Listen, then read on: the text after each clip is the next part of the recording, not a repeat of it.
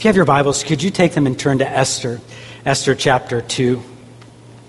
Esther chapter 2 today is where we'll be. I've had seasons in my life where it may be a week or a month or two months or three months where it seemed like it wasn't just one kind of one period of life change or one thing that changed in life, but it was lots of things. And then there's times where it just keep, seems to keep coming at us and keep coming at us and keep coming at us. And by the end of it all, we kind of wonder like, you sit in, maybe in your living room and you're sitting on the couch going, what? What just happened? I mean, my life has significantly changed. Maybe it's a move, or maybe it's a, a, change in occupation, or, or, maybe it's just a change in family uh, situation. But you, it dawns on you, like my life, my life has significantly changed. How, how did I get here? Like I, would never have guessed I would have been here a few months ago. I think when we start reading in the book of Esther, that's some of what we feel by the time we get to the end of the second chapter. We began last week walking through this book of the Bible. It's an important book of the Bible, kind of a unique book of the Bible. By the end of chapter 2, there's a new queen. And, and your head kind of is spinning like, how, how did all of this happen? Along the way today, as we, as we dive into chapter 2, I think God has some things for us to learn. So I want to kind of, kind of start walking through this second chapter, really asking the Lord, what, what would you have me to learn? How can I grow?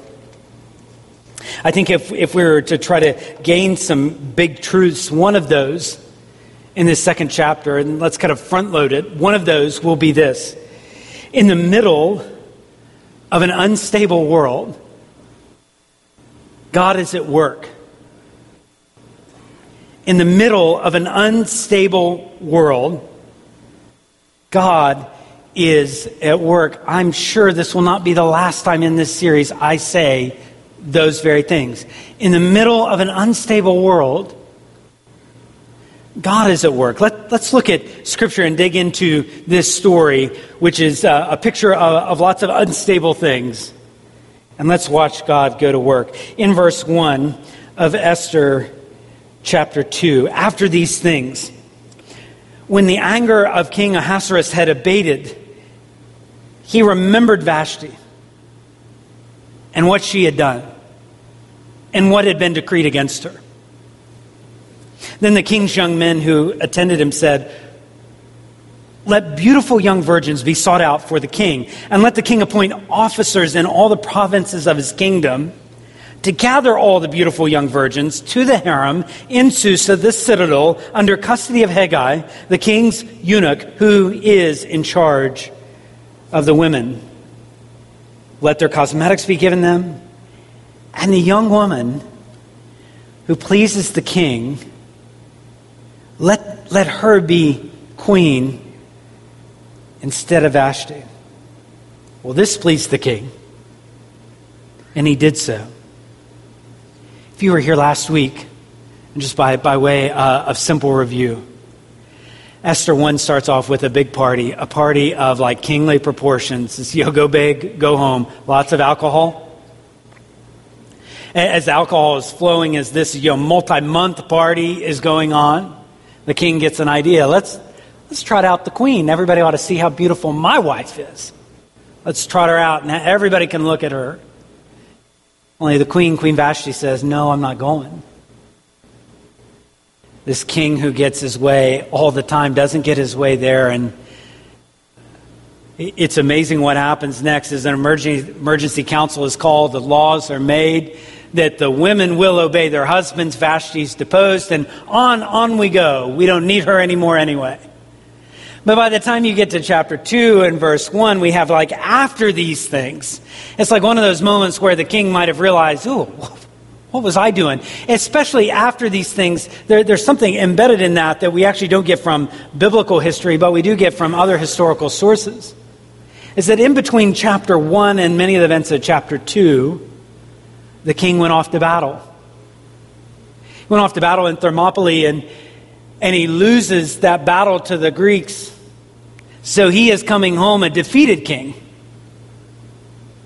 And he's coming home, and maybe it just dawned on him on the boat ride home. He's coming home a lonely king as well. Just interesting the way the words are. He remembered what Vashti had done, not what he had done. And he remembered what had been decreed about her as if it just happened independently of him. We've got a, a king, and, and certainly it seems like the empire is less than stable. This king has advisors, and what's interesting as you follow this king, King Xerxes is a, another name for him, is that it seems like he makes no decisions on his own. It seems like lots of people have things to say to him, advice he gets all throughout the book. And so here he has the idea of a contest where he could get a new wife.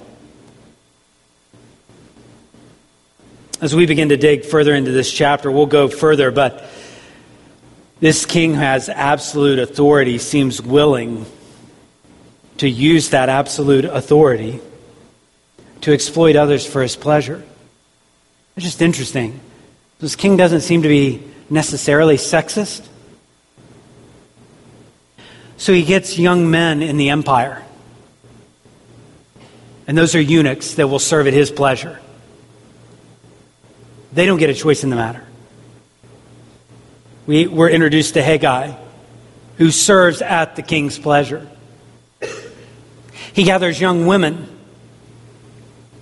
young virgins to himself. They will serve body and soul at the king's pleasure. This is not. This is not a pretty picture. It is a very realistic one of what someone might do when presented with absolute authority. Even if it costs them, even if it costs these young men and these young women sexually, it does not matter to the king. He will get what he wants. That is the world of Esther chapter 2. Yet I said, in the, in the middle of this unstable world, God is at work. I mean, world powers seem to be realigning. The, this world power, the Persian Empire, King Xerxes, seems to be experiencing vulnerability in a way he had not before. The king is less than stable in what he wants and, and, and what he will get. He has advisors around him that seem ridiculously foolish. He, he has young women and young men in the empire that he'll say, you and you and you and you, and he will get them for whatever purpose he wants. It's uncertainty for what that may mean. But in the middle of that, we said God is at work. God is on the throne. And we would be right, you might be right to say, Curtis, I read verse 1 to 4. I don't see God at work at all. I don't see God's name mentioned. And that is true. I mentioned this last week. You can read the whole book of Esther and God's name is never mentioned.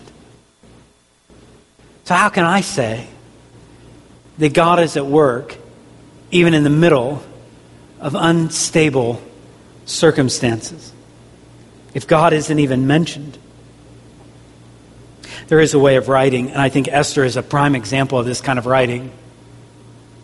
There is a way of storytelling where, where you give enough clues, where you go, well, imagine the timing he just so happened to, and then she just so happened to, and then it just so happened that. And by that, we, we know what's being communicated. There is something outside uh, of even individual decisions that are made. Some higher purpose, higher power is governing some of these things. And I think that is exactly the way Esther is written. God is behind what we see. And as you put it together, what you can't do in Esther is go, oh, yeah, there are about 75 coincidences. Hmm.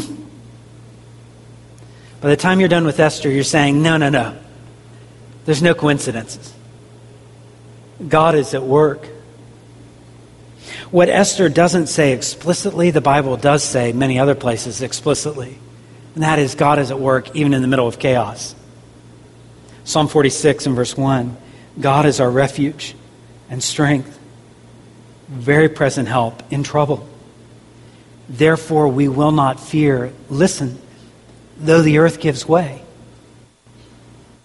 In the middle of unstable circumstances, an unstable world, we don't have to fear. It says in Proverbs 21 1, a very appropriate verse for this series in this book. The king's heart is a stream of water in the hand of the Lord, and he turns it wherever he will. Daniel 2 says it explicitly God changes times and seasons, he removes kings, he sets up kings. Psalm 135, 6, whatever the Lord pleases, he does in heaven and on earth, in the seas and all the deeps. This is no small God. This is a big God that we talk about and we sing about regularly. This is a big God. And in the middle of an unstable world, God is still at work. I think we need to be reminded of that. Because we look at a world around us that often seems unstable. So generally, when I'm looking at the headline uh, of news, or like when the when the feed comes on, on the, the right hand side of my screen, it's generally not stability they're talking about. Generally, as the breaking news and this just in, generally it doesn't go this just in, the world's becoming a much better place. This just in, the Middle East is a much safer place to live. It never goes that way. It hasn't gone that way for all the years that I'm watching the news. Our schools are now safer than they've ever been. That'll never, that, that's never said. And it's easy in the middle of all that where, where all these news channels and all these news outlets are just making your heart be afraid and, and worried and fearful, and they're, they're triggering all those things that would make you want to seriously, seriously hit like panic. What is going on to this world we live in? In the middle of that, where does your heart go? It may be one of those seasons of life where you don't have time to keep up with what's going on in the Middle East or in North Korea or in Africa or in Latin America because your home situation is so so chaotic. You're dealing with this appointment, that diagnosis, this family member's decision this important decision you've got to make. Like, I don't have time to think about the world. I don't have time to process it all. Because my heart is overwhelmed at just the instability of what I'm facing. Work might be a mess. Decisions are looming. Anxiety's building. Your heart is troubled. A million things you have to care about, and you can't, you, are looking around. Nobody is there to share that with. Maybe you're lonely. Maybe you're angry. Maybe your decision making in the last 12, 18, 24 months kind of went off the rails and you're having to live with the consequences of some of those decisions. And you're going, right now, unstable is a description of my world, Curtis. And so, again, I would say, in the middle of an unstable world, God is at work. God is at work. God is now here, God is present. We're also introduced to some more characters in this book. I think there's an, another thing, especially in this chapter, that I want us to see. So, secondly, in, in, in the life of a weak person, in this chapter, God demonstrates his care. And when you read the word weak, what I, what I don't want you to think is somehow that's a put down. What I recognize is that all of us at some point in our lives are going to go through times where we feel very weak, where we feel very vulnerable. It's just hard. I mean, all you have to do is live long enough and you are going to feel like I'm not in control of some things. And in the life of a very weak person, as presented in Esther 2, God shows his care. It's interesting, all the way up to, from, from the first verse in the first chapter till the second chapter in verse 4 like all of that is, is interesting, but you kind of wonder, like, why is that in the Bible? The fact is, like, Middle Eastern kings, they always got new wives if they wanted them. Why is that remarkable? But it all changes. We're brought into this story in verse 5 of chapter 2. Can we read it? In verse 5, the first word in the Hebrew is a Jew smoothed out a little bit in English. Now there was a Jew in Susa, the citadel, whose name was Mordecai, the son of Jair, the son of Shimei, the son of Kish, a Benjamite, who'd been carried away from Jerusalem among the captives, carried away with Jeconiah, king of Judah, whom Nebuchadnezzar, king of Babylon, had carried away. It's interesting. So, Mordecai, we're introduced to a new character. And this Mordecai, it's interesting the, the description here. So, some of the background seems really positive. He's the son of this person, the son of this person, the son of this person. That is a Hebrew way of saying this person has a pedigree. He, has, he matters. He's of the tribe of Benjamin. That's an important tribe. That's one of the big tribes. And so, in the midst of this unstable world, there's a man named Mordecai. There's, there's this lone man. His name is Mordecai. He's a Jew, and he has a heritage. And that seems like, wow, that's impressive. He's got this heritage. And then the last part of that description in verse 6 is he was carried away, he was captive, carried away, carried away. In other words, he's a refugee, he's an exile. He's someone who's going to live, but maybe never quite belong. I wonder if those that are those that are, are immigrants would be able to identify that sense of is this ever really going to feel like home? I do wonder if some of those that are, are not in a majority culture would understand some of the dynamics that are, are playing out here where it feels like, am I, am I ever going to be right at home? Maybe, maybe we can understand the vulnerability of someone that may not have all the rights and privileges of a citizen and maybe could easily be taken advantage of. So we're introduced to Mordecai, and in verse 7, we're introduced to the, the lead character of the book, other than God himself. Verse 7 of Esther 2. He was bringing up Hadassah, that is Esther, the daughter of his uncle, for she had neither father nor mother. The young woman had a beautiful figure, was lovely to look at. And when her father and her mother died, Mordecai took her as his own. Esther is a person of such contrast. So she's an orphan. So she is like ultra vulnerable in this kind of world. But yet she's cared for, isn't she? She's looked after. Mordecai is watching over her. Then there's another contrast, like, so she's beautiful. Yet we, we, know, we know what this king is like. We've read a couple chapters now. We know what he's like, and we know where beautiful women go. So we don't know, it's, it's pretty certain this is not so much an asset and more of a liability that she gets the king's attention. At least as the story's unfolding. It's also a contrast in that she has two names. Did you see that? So she has her Hebrew name,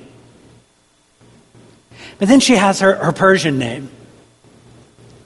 And maybe it was better to lead with that because this other name may have some rough consequences if too many people know exactly who she is. She's got another name. This is Esther. It's a, a story of contrast, and what is so different is chapter one and all the power of the king, and here we have two refugees, two exiles. And then the wheels start to turn in what's going to happen in this story. Look at verse 8. It's like the table is set, we've got the characters in place. Verse 8 So, when the king's order and his edict were proclaimed, and when many young women were gathered in Susa, the citadel, in custody of Hegai, Esther also was taken. It's not clear, like, it doesn't say. Did she sign up? Did she have no choice in that? It does not say. What it says is she was taken. She was taken into the king's palace, put in custody of Hegai, who had charge of the women. And the young woman pleased him and won his favor. And he quickly provided her with her cosmetics and her portion of food. And with seven chosen young women from the king's palace, he advanced her and her young women to the best place in the harem.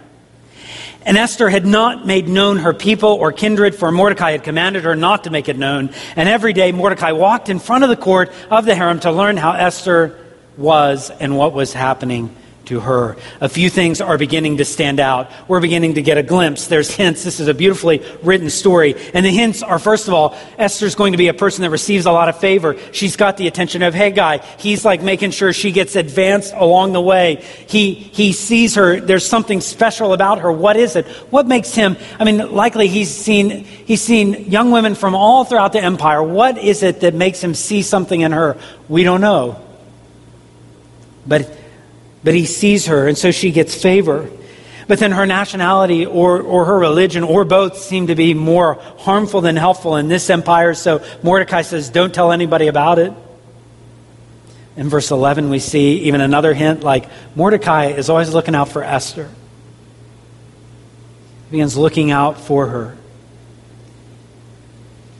As the story progresses, we get further into a description of a world that, honestly, as I've read it this week, the more times I've read it, the more difficult it is to think about. Let's look at verse 12. Notice the description here. Now, when the turn came for each young woman to go into the king, King Ahasuerus, after being 12 months under the regulations for the women, so the regular period of their beautifying, six months with oil of myrrh, six months with spices and ointment for women. When the young women, verse 13, went into the king in this way, she was given whatever she desired to take with her from the harem to the king's palace. In the evening, she would go in, and in the morning, she would return to the second harem in custody of Shashgaz, the king's eunuch who was in charge of the concubines. She would not go into the king again unless the king delighted in her. And she was summoned by name. I'm always interested. The Bible presents things in such a, it is a very modest way, but it's also a very realistic way. So that the Bible's not trying to shock anybody. But it's also not hiding some of the things in our world that are, that are awful, that are despicable. I want to clear up some misconceptions because as you read those verses in a modest way, but in a very real way, we need to please be relieved of any kind of comparison to a Disney movie with a princess and how beautiful this story is before, before you get out the popcorn and enjoy kind of overlay uh, Miss America or Miss Universe or The Bachelor or some sort of combination of that. And isn't this for our entertainment? This is actually not a pretty story. We magnify, we glorify a one night hookup, and, and yet this is, this is not telling one of those kinds of stories. This is talking about a king who will do with whatever he wants. Uh, one comes in, one goes out, the next night it's the same deal.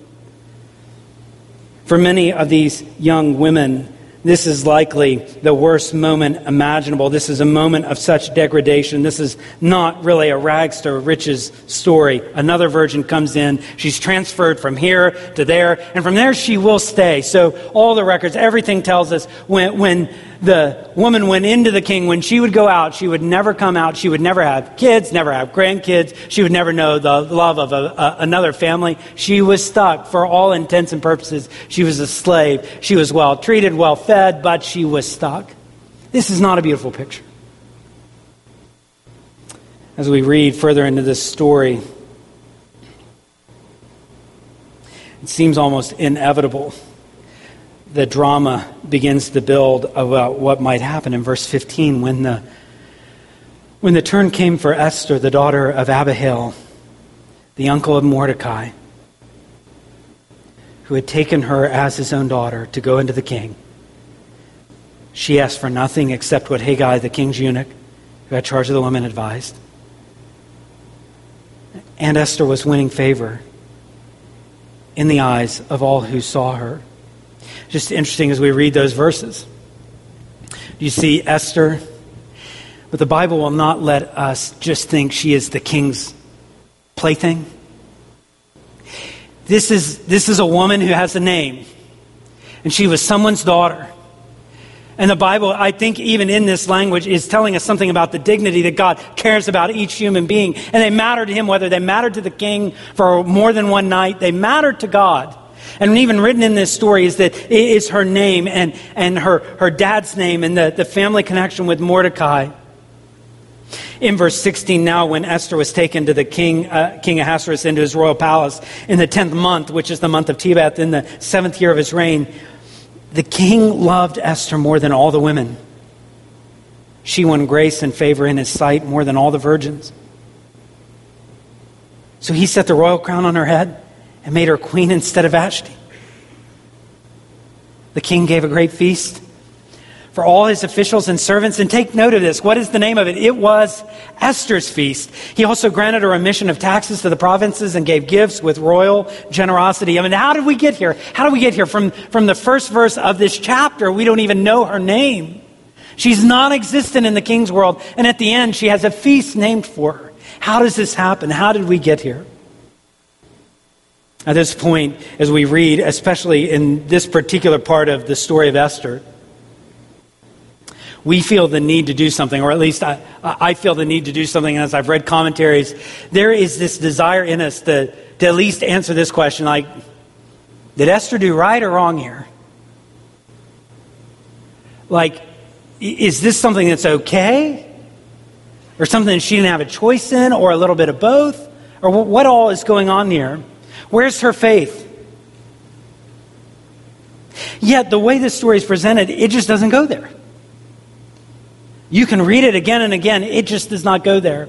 You are not, I am not called on to prosecute Esther, to say, naughty Esther. When someone says something like that, you say no. Vashti did, you should have too. We're, we're actually not called on to do that. Our, our judgments are not called upon in this story. Are you supposed to sleep with someone who is not your husband? Other scriptures answer that question very clearly. No, you're not supposed to. No, this is not God's design. This story doesn't even seem like it's interested in answering that. Are you supposed to marry a pagan king? You're supposed to marry an unbeliever. Well, it would be an adventure in missing the point if you tried to make that case out of here. That's not what this is. That's not what this story is, is all about. And there are many places to go in Scripture with those sorts of things. We're not called on to prosecute Esther. Shame on her. We're not called to defend Esther. Oh, Curtis, you're reading this all wrong. She's actually a hero. She, she knew what she had to do, and she wanted to rule and be like, do good things for people. So she did what she had to do so that she could, you know, do God's will in the long run. And then you're twisted up into a ends justifies the means kind of pretzel. And I, I don't think, again, we're called on to defend Esther here, to cheer for her, to boo, for, boo over her, I'm more sure than ever that figuring out the morality of Esther in this moment is not the point of the story. So, what is it? I think one of the things we are supposed to draw from this story, because we, we don't, we're not treated to what's going on in her brain, what's going on in her heart. I think one of the things we're to take away from this story, again, is that in the life of a weak person, who really didn't have a lot of options. She could defy the king. That would probably mean her life. God demonstrates his care. You see in this chapter, the writer goes over the top in wanting to communicate. Esther wins favor. She wins favor. She pleases she pleases Hegai. She pleases the king. I don't, I don't know whether it's a compliment. It doesn't seem like it's a compliment when it said Xerxes loved her. That kind of man, I'm not sure that's a compliment. But it preserves her life. She wins grace, she wins favor. Something, someone is looking out for Esther. She's been adopted. Mordecai could just kind of go, well, in tough times, you got to do what you got to do. So sorry about that. Sorry about that, Esther. But I, have got my own life to live. But, but he's paying attention to her. He's wanting to make sure she's okay. Her name is mentioned regularly. She's a person. She matters. And you say, well, Curtis, God, it doesn't say God showed favor to Esther. And it doesn't. Again, I'd say behind the scene, God is showing favor through these individuals. And I think again and again, the point is that God cares for his people. God takes these random things I mean, do, does it not seem so random that Esther's picked? I mean, there were tons of virgins that the king could have delighted in, but he, but he finds this one. I mean, what is it? It seems, why did Esther get picked? What was the, the beautiful quality of her versus the person that lived three, three doors down? I mean, why is it? Why does she get the favor? God is caring. And God is taking the worst elements. This is a story that's repeated over and over in the Bible. God is taking the worst elements of this sin filled world and He's caring for people and working out His purposes even in their lives. He's taking those, even like Esther will spare lives. She'll be highly influential and God will use her to spare lives of others. But this all starts with some of the worst elements of living in a broken world. Oh, you go elsewhere in the Bible, and it's very clear God cares for people that are in a position of weakness. You want to talk about Joseph? It says very explicitly God showed him favor. Daniel, God showed him favor. Moses, God shows him favor. Esther, it's written a little bit differently. But it's no less true, as in Exodus chapter 2, when God hears and remembers and sees and knows what his people are going through. Or Ezekiel 16, when he graphically describes his care uh, of the nation of Israel and how he watched over them. He watches over the nation, he watches over individuals. Or the care of Jesus when he's with a woman uh, who also does not have a, a good reputation and he's with her at the well and, and he cares for her and he talks to her. Or when he talks to the, the widows, those that were threatened in their livelihood. Or when he talks with Peter, who had failed him, who had denied him three times, he, he shows his care for those that are even experiencing the deep weakness of life. Whether you think everything in, in so far in the book of Esther is a little shady, or whether you think Esther is a huge hero, and I think a case can be made for Esther and the accomplishments that, that we will find in the rest of this book. I think there is something we can learn from. Because I don't know too many people that can live very long, that don't look back at things in their life. And maybe they were the victim, and maybe they were totally compliant. Maybe they had no choice in the matter. But as they think about it, as you think about it, men and women, as we think about what we've done, maybe some choices we've made, some choices where we've lied, where we didn't tell the whole truth, some choices where we knew this was wrong, we knew it, and we compromised, and, and we knew this is not the way it should go, but, but we, we rationalized, we justified, and we look back to it and we're horrified by it, where we could tell you in detail the pressure we felt in that moment to cave in, to hurt our friends, to, to like desert our family, and yet we still made the choice, and we're not proud of that. Some, some moments of shame where we felt such pressure and also thought there was no way out. I think we may be able to relate to more in this story. Moments where we, we idolized something else, and maybe our conscience bothered us, or maybe we felt too lost and confused to even know what to think or feel. Those moments where we look back and we go, I wish I could just delete that from the record of my life. I hate myself for this. I wish I could change it. I don't, I don't know what Esther thought of it. I don't know how she wrestled with it. But I don't know how many people, how many of us wrestle with shame and guilt and things that we are certainly not proud of. Things that were clearly done in God's sight. I think the message of this passage is still that God cares. God looks out for us. And maybe it's through a friend, and maybe it's through a family member, or maybe it's through circumstances or coincidences. God has given you hope for a new start that while, while you feel shame over even what you've done, His mercies are new every morning. And it's the kindness of God that leads us to repentance. We can trust in Him at all times. We can pour out our heart before Him because God is a refuge for us. Do you know this care? I would say we have even resources that Esther couldn't draw upon. We have a, a, Bible with 66 books. We have the Holy Spirit living inside of us. We have a church family that can remind us that we aren't just a, a wad of shame and guilt, that we'll never be able to outrun the past, but we are in Christ made new creatures and the debt is paid. It's paid in full. This is amazing news. The story of Esther keeps on moving, but right here we need to stop and make sure we know this God who can deal, who can deal with things we regret, things that we wished had never happened, things that seem to have characterized so much in our lives. At the end of the day, Esther is shown amazing favor through humans. The king loves her. Hegai advances her, Mordecai watches over her. Esther is being cared for. But all of that pales in comparison when we are cared for not just by a flawed human, by the, by the perfect human, perfect God, perfect man, Jesus Christ. who cares for us, who knows us, who shows us the, the favor we never could earn, the grace we never deserve, the mercy when we need it the most, the hope and the help. It's one thing if someone shows us favor in life, but what is it when the King of Kings grants favor to you? It's amazing. I mean, the description of what we have in Christ, our salvation, is not this cold transaction, but it's a call to an ongoing relationship where we are meant to follow this one who saved us and obey this one who saved us and trust this one who saved us and live in the righteousness of this one who saved us. This is amazing.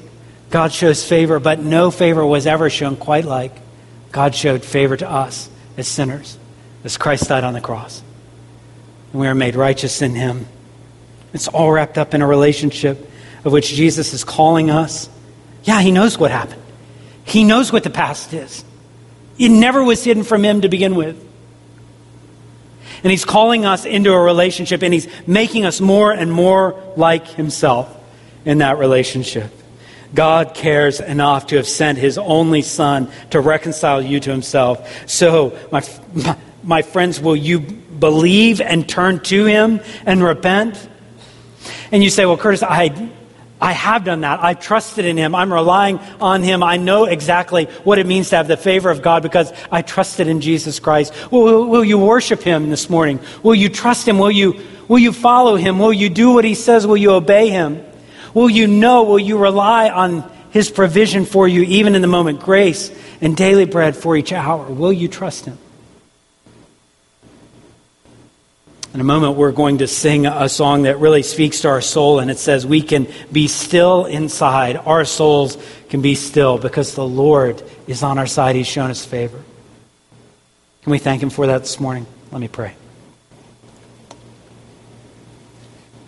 Lord, we are grateful to be called by your name and loved by you. We rest in you. We thank you, we thank you that you've done for us what we could not do in our own strength. May we worship and trust as we are in you. We are totally yours. Thank you for the reminder from your word today. We ask it in Christ's name. Amen.